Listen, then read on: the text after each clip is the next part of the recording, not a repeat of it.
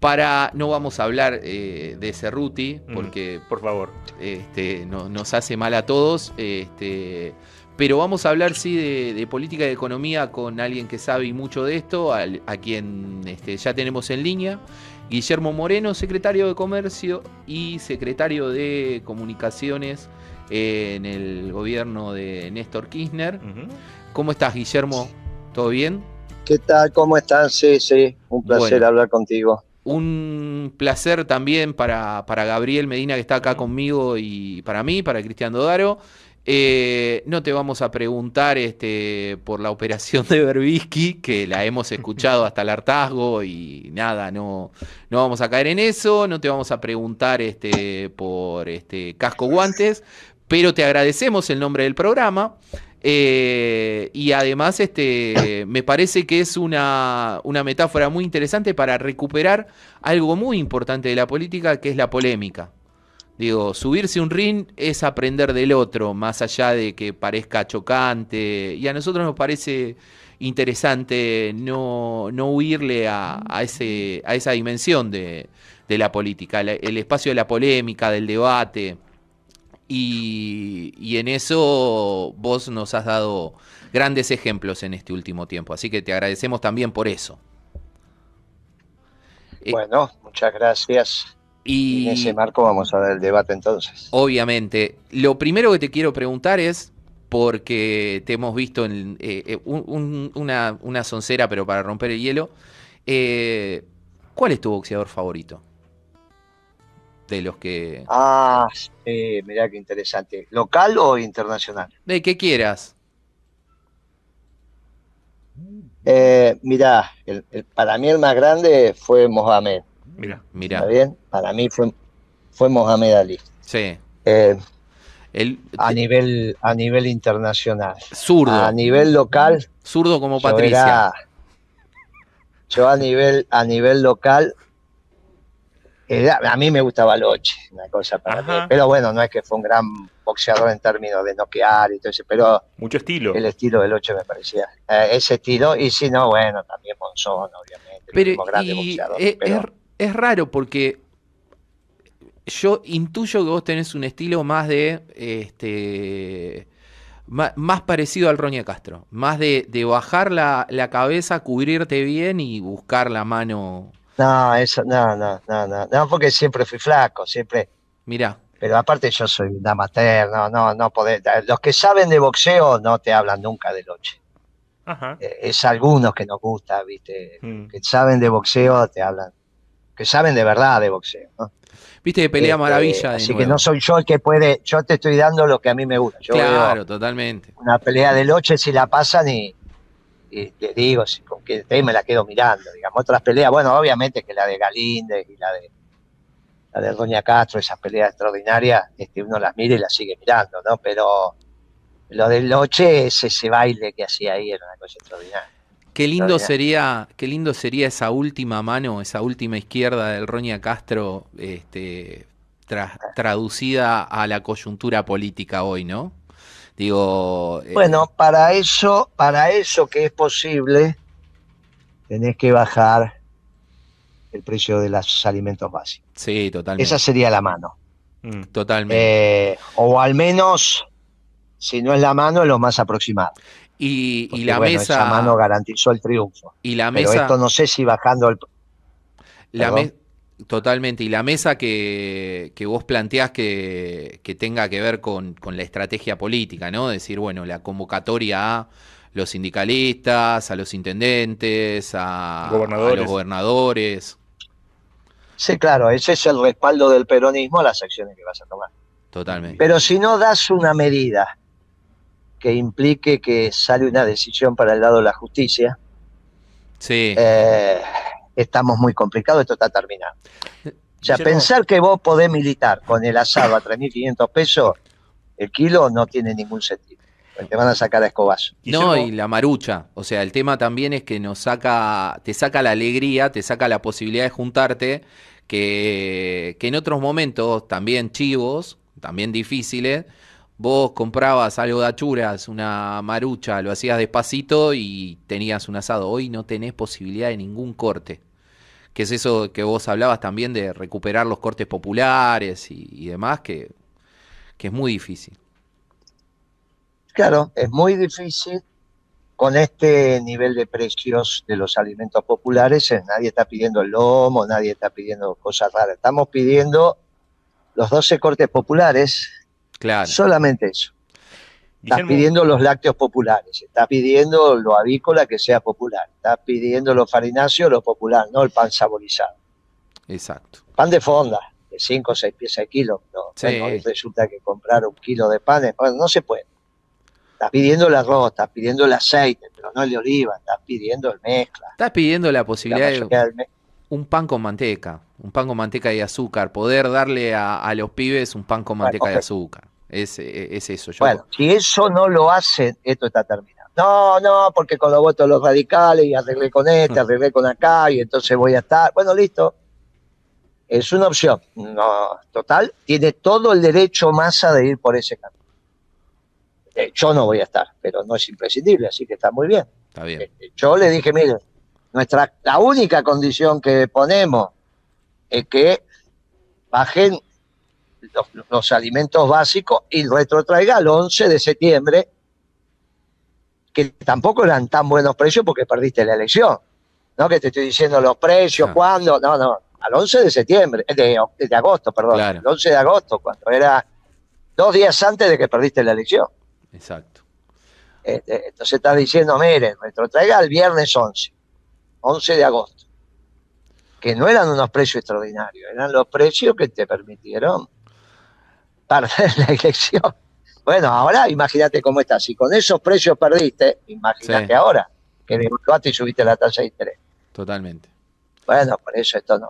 Guillermo, eh, esta semana, mientras muchos estábamos todavía a los populares, sí, perdón. Mientras muchos estábamos todavía un poco choqueados por los resultados electorales, vos fuiste uno de los pocos dirigentes que, al hablar con los medios, ya planteabas algunas hipótesis a futuro, ¿no? Eh, por ejemplo, un hipotético escenario en el que el programa de Milei daría de bruces contra la realidad.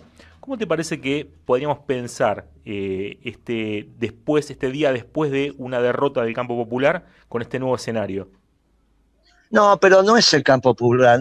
Hay que terminarla con eso. Si aumentar la comida no es campo popular, sos gorila. No, porque si no es un lío esto, ¿viste? Claro. No, termínenla con ese, con el campo popular. ¿Cómo va el campo popular a 3.500 pesos el kilo de asado? Tienes razón. Salvo que vos me digas que el campo popular, no sé, que por qué, ¿viste? ¿Qué sé yo? No, no, el campo popular se expresa con precisión. Si vos tenés cara, cara a la comida, sos gorila. Punto. Te llame como te llame, porque si no hacemos un lío en el análisis, muchachos. Bien, estamos de acuerdo. Hacemos un lío en el análisis. bueno, entonces no se entiende qué es el campo popular. El asado a 3.500 pesos, con lo que vos ganas hoy, y habiendo deteriorado el salario popular, no es campo popular. Si vos vas a hacer política en contra de los trabajadores, formales o informales, no sos campo popular, sos gorila. Y eso te lleva... Después podés decir, no, mirá, tengo gorila con este matiz, tengo gorila con este matiz. Bueno, pues son gorila. Hay que decir las cosas como son. Si no hacemos un lío. Y entonces no nos entendemos ni nosotros. Yo creo que ahí la pregunta va por, por el lado de que como se vienen viendo las cosas, ojalá no, de nuevo, ojalá salga esa mano providencial, pero hay que empezar a pensar el día después. Y vos empezaste a pensar algunas cosas del día después. Eso estoy de acuerdo. Eso estoy de acuerdo. El día después, porque hay mucha probabilidad de que le gane, está bien. Pero no es que le ganó al campo popular. Claro. El tema es cómo ponemos, talón, a, cómo ponemos talón a tierra después. ¿Dónde ponemos talón a tierra? ¿Quiénes? Digo, e, esto que vos decís. Él, plantea hacer una revolución. Mm. Sí. Por lo tanto, el, el pie a tierra es organizando la contrarrevolución, dentro de la ley, el orden, todo lo que corresponda, ¿no? Nadie está hablando de una cosa. Ahora, él habló de revolución cuando hizo su discurso el día del éxito, el día que ganó. Hmm. Domingo él dijo, voy a hacer una revolución. Lo que ustedes piensan que está bien, está mal. La justicia social es injusta. Bueno, ahí tenés donde vos te vas a sacar, en la doctrina peronista es la que reivindica la justicia social. Eso y con Francisco. O sea, ir en contra de decirle el maligno a, Claro. al Papa. Bueno, bueno, está, está, sí, el demonio, el maligno, lo que fuera, bueno, bueno, porque es todos los que piensan la justicia social. Esa es una frase escrita hace 60 años, ¿eh? no es una frase que se le ocurrió a él ahora. Eso no, está no, no. En, en los, en, en- los discursos fundacionales, en los libros fundacionales de la escuela austríaca, ya está esa historia. Que la justicia social es injusta, ya está. Él la copió y está muy bien, y será el primer presidente que está en condiciones de operar en esa dirección. Y levanta una, Eso está, levanta una agenda vieja, porque levanta una agenda 2030. O sea, por un lado ten- Ah, tuvimos un progresismo que levantó varias cuestiones, promoviendo el individualismo desde la agenda 2030, ¿no? O sea, la, la falta de fe, la falta de comunidad. Y esa misma falta de fe y esa misma falta de comunidad la, la levanta hoy Milei yendo en contra de la iglesia, Mm. eh, planteando que este, sos soberano eh, e, e- e individual, que, tus decisiones so- solo son tuyas, no habla, no, no, no, está lejos de decir no nos podemos realizar en una sociedad que no se realice. Me parece que ahí hay algo, digo, y es una agenda vieja, es lo que vos decís respecto de, de Trump, Bolsonaro, que tienen otra, otras particularidades, pero que no es la agenda 2030. desde ya. Entonces, ¿cómo ponemos el rodilla en tierra? Es muy sencillo. Hay que esperar que empiece a trabajar y vos solidificarte en tu doctrina. Quedan dos doctrinas, la doctrina peronista y la doctrina austríaca, para llamarla de alguna manera, del, anarcocapitalismo. Bueno, esa, esas dos doctrinas entran en confrontación dentro de la ley y el orden. ¿eh? Tranquilo, ¿no? Como corresponde este, dentro del sistema democrático. Entran en confrontación. No es la doctrina de los radicales, no es la doctrina de los marxistas, es la doctrina peronista, que es la que va a generar los marcos conceptuales para debatir con Milei. Bueno, esto lo vas a empezar a ver. Y él a su vez, desde su marco teórico y la realidad que no le responda, quizás se empieza a deprimir. Bueno, ahí veremos lo que pasa. En palabras tuyas tiene un Ahí lío, veremos lo que pasa. en palabras tuyas tiene un lío bárbaro con los militantes también, ¿no? Digo, o- nosotros el, Mm, Pero lógico, porque los militantes no tienen la agenda de él. no, el sábado Bueno, pasado votan a él, pero sin la agenda de él. Exacto. El sábado pasado Bueno. este, entrevistamos dos jóvenes este, libertarios y charlábamos sobre la aplicación del voucher, ¿no? Y, y, y hay, una, hay una contradicción ahí, hay un lío interesante que es, pareciera que todas las acciones eh, individuales van a generar eh, algún tipo de beneficio colectivo. Y es como, Bueno, pero eso, eso lo que vos tenés que comprender que ellos no creen en el bien común. sí, Entonces no existe el principio de comunidad. Existen solo decisiones individuales. Tampoco creen en el pueblo. ¿eh? Por eso son globalizadores. Ah, los que No existe el pueblo, existen decisiones individuales. Bueno, no, no es menor. Por eso te digo, cuando él dice que va a una revolución, va a una revolución. Él es Lenin, de otro lugar. Lenin tenía que transformar un pueblo religioso, profundamente religioso como el ruso, en un pueblo ateo. Para eso tuvo que revolucionar todo. Sí. No solo el derecho de propiedad, la manera de pensar, la manera de actuar, las ciudades, por eso existía la sociedad, la ciudad soviética.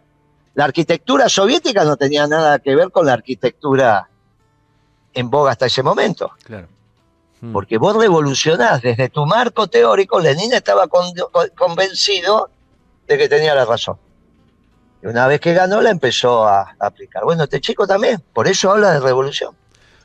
Curioso, Ahora, Lenin también tuvo los espacios de contrarrevolución. Hizo el ejército rojo y apareció el ejército blanco. curioso que El nosotros, ejército blanco por ahí terminó, tardó 70 años en ganar, pero ganó a la larga ya el ejército rojo se terminó y, hoy las iglesias florecen Mm. en Rusia. ¿Está bien? curioso que No son nosotros- católicos, son ortodoxos, pero Claro. son cristianos. Sí. curioso que nosotros también, nosotros digo, yo me, me asumo peronista, eh, nosotros también en algún momento planteamos una revolución, una revolución de amor, una ¿Eh? revolución No, con por eso nos tiempo. vinieron la, por eso nos vino la contrarrevolución y la revolución nuestra quedó inconclusa. Mm. Está clarísimo. y hoy nos toca defender la tradición en lo que planteas vos. Claro, porque son las raíces permanentes de este pueblo extraordinario, porque nosotros creemos en el pueblo, creemos en las raíces, creemos en el ser nacional, creemos que la justicia social, todo eso del lado del bien, no del lado del mal. Eh, Bueno, él dice que es al revés, que nosotros estamos eh, influenciados por el maligno. Y por eso se la agarra con el Papa. Bueno, a nosotros a veces... por todo lo que a vos te formó tu abuelo y tu papá estaba mal. Bueno, entonces tu abuelo y tu papá te decían que rezaras. Y en el Enini te dice que tienes que ser ateo. Bueno, listo, que sos un fetichista, que sos esto, que sos aquello. Y toda la sociedad tiene que ir en ese lugar. Fue y le hicieron creer que sí, pero seguían rezando de noche. Mm, Claro. Ya vas a tener que, bueno, las misas en la catacumba pasó lo mismo, ¿no? Lo dijimos hace mucho tiempo, Ujú. quizás nos toque dar las misas en la catacumba simbólicamente, diciendo, ¿no? Mm. Que el peronismo atraviese ese momento. Otro momento tan de particular. resistencia. Eso es importante que entendamos que si no bajamos la comida, no estamos frente a un gobierno, porque hay un límite para decir el campo popular. Campo popular se expresa en las realidades conducentes. Si no, estamos como esa teoría que te pego todo el día, pero te amo. ¿Cómo es esta historia? Ah, no puede ser. ¿Está bien? Si te pego y te lastimo subiendo el precio de la comida a las 10 de la mañana del día inmediatamente superior, eh, el día su- eh, posterior al de las elecciones, no, vos no me podés decir que te amo y que sos el campo popular. No haces parte del campo popular, sos gorila. Total. Si no, ¿qué venís- define ser gorila? Vos, ¿Eh? ven- vos venís charlando y, y de hecho tuviste algunos de tus este de, de tus candidatos dentro del movimiento obrero, de, de- digo, compañero del sindicato del vidrio, compañero de, de ANSES, eh, habló Pablo Moyano el otro día y dio un discurso, di- dio un mensaje muy muy claro. Hay, hay diálogos, venís charlando, te venís encontrando con algunos empresarios, con algunos... No, yo creo que hay que, hay que dejar pasar el tiempo, hay que dejar, hay que dejar tranquilo, cada uno tiene que ir expresándose. ¿no? También la, eh, viste, hay que darle, los compañeros tienen que ser libres, tienen que... Se expresó y Frank, sí, pero no porque habló, porque hablamos, se expresó. sí, sí. Que fue, me parece, la- el- el- Hola. Se, se desconectó. A ver si vuelve la, la conexión. Hola. eh, acá, acá volvemos, acá volvemos. Perfecto. Pero bueno, Bien. el problema es que nos estamos moviendo y ya se va a volver a cortar en cualquier momento. Bueno. Eh, en breve te, te vamos a liberar, te- o sea, te, te dejamos este, y te agradecemos Bueno. mucho la comunicación. Eh, antes este, nos encantaría que vengas, que veas la radio. Estuviste por teléfono hace un par de años hablando por otros, en otros programas, pero bueno, si en algún momento se da la posibilidad de que vengas y que hablemos este, completo, sería... o Con sea, todo gusto, que no, lo que pasa, ustedes que están solamente los sábados, ¿cómo es el programa? Nosotros estamos los sábados, hay otros programas y nosotros este, trabajamos de manera muy... Es una cooperativa la radio, así que trabajamos en la producción. Si, si se te abre un hueco de agenda pasa en otro a este, momento, a lo este- podemos en este horario es cuando, viste, trato de Claro. tomar un poco de aire, cosas, algo, algunas cosas, viste. sí. Entonces, sábado a la tarde trato de moverme un poco. Bueno, Termino la reunión de la básica y trato de moverme está y bien. ahora estoy yendo a moverme con los compañeros, digamos, pero me estoy yendo a mover, por eso se corta la señal porque estamos en movimiento. Estás, este, vas estoy a, manejando yo, pero estamos en movimiento. vas a ir, este, vas a ir a, vas a ir a Luján este año. Sí, sí, lo- todavía la voluntad nuestra es ir a Luján. Está Así bien. que seguramente vamos a ir. Después hay que ver, viste, uno propone y Dios dispone. Hay que ver cómo llegamos con la salud. La Virgen te Pero uno ayuda. propone y Dios dispone. Dicen ¿Eh? que la Virgen te ayuda, que hay un momento en el que te lleva la Virgen. No hay duda de, de- de- de General Rodríguez a Luján te lleva la no. El mando un abrazo grande, amigos. Gracias por Muchas el llamado. gracias. Chao, Guille. Muchas abrazo. gracias. Un cariño grande. ¿eh? Gracias a ustedes. Hasta la próxima. Chao, chao. Bueno, estábamos hablando con Guillermo Moreno. Eh, nos hubiera gustado profundizar, tener un poco más de tiempo de, de- de aire con él. Eh, seguramente vamos, vamos a hacer alguna, alguna otra entrevista, algún otro encuentro. Eh, nos vamos a ir con un tema eh, muy, muy particular, muy al gusto de, de Moreno, me parece. Y cuando volvamos vamos a tener un segundo invitado. Vamos.